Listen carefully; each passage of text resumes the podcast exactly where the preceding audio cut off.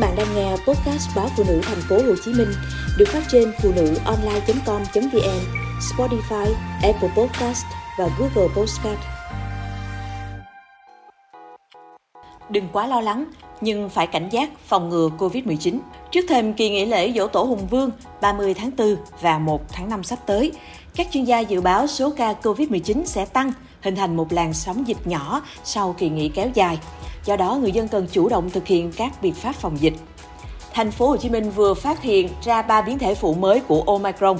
Theo Sở Y tế Thành phố Hồ Chí Minh, đây là biến thể phụ đã có mặt tại nhiều quốc gia và được Tổ chức Y tế Thế giới xếp vào nhóm các biến thể đáng quan tâm hoặc biến thể cần được theo dõi. Phó giáo sư, tiến sĩ Đỗ Văn Dũng, trường Đại học Y Dược Thành phố Hồ Chí Minh cho rằng sẽ có sự gia tăng về dịch nhưng không quá nhanh.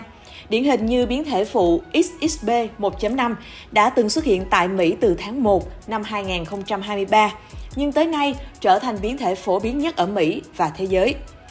Ông cũng cho rằng một biến thể phụ phổ biến trên thế giới sẽ đáng để lưu tâm, cảnh giác hơn một biến thể phụ xuất hiện nhiều nhưng chỉ ở một quốc gia nào đó.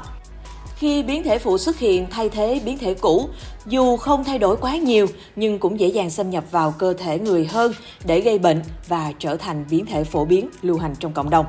Chính vì lý do này, COVID-19 trên thế giới hiện vẫn đang hình thành các làn sóng dịch tăng rồi lại giảm, chứ chưa thể kết thúc và biến mất. Trong dịp nghỉ lễ dài tới đây, việc du lịch, giao lưu của người dân tăng, cộng với sự xuất hiện của biến thể mới, theo các chuyên gia, là điều kiện thuận lợi để COVID-19 lây lan. Ông Đỗ Văn Dũng nhận định có thể có một làn sóng dịch nhỏ sau kỳ nghỉ này.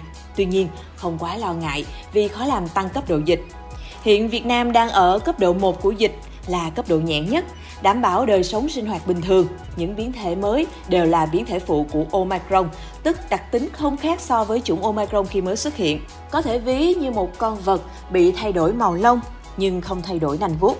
Nó khác hẳn với sự xuất hiện của Omicron so với Delta hay Delta so với chủng Alpha, Gamma trước đó. Chuyên gia này nhấn mạnh. Phó giáo sư tiến sĩ Trần Đắc Phu, cố vấn cao cấp Trung tâm đáp ứng khẩn cấp sự kiện y tế công cộng của Bộ Y tế cũng cho rằng số ca COVID-19 sẽ tăng sau dịp lễ. Nhưng để dịch bùng phát lớn gây quá tải cho hệ thống y tế hay là số ca tử vong tăng như đợt dịch của thành phố Hồ Chí Minh và miền Nam trước đây là không xảy ra.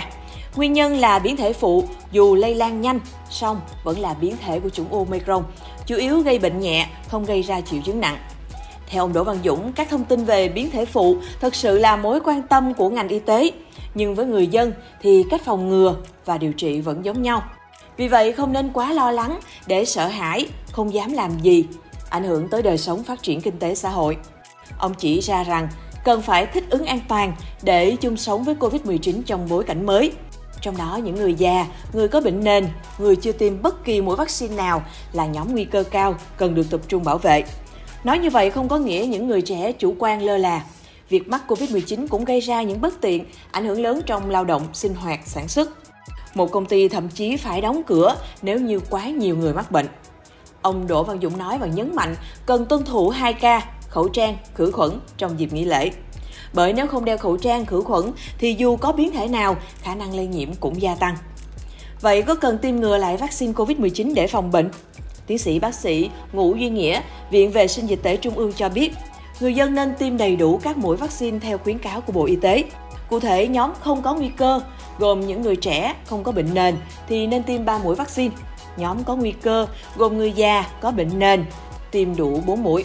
Khi đã tiêm đủ vaccine như khuyến cáo thì không cần thiết phải tiêm nhắc lại, do cơ thể đã có miễn dịch để ngăn ngừa bệnh trở nặng và giảm nguy cơ nhập viện.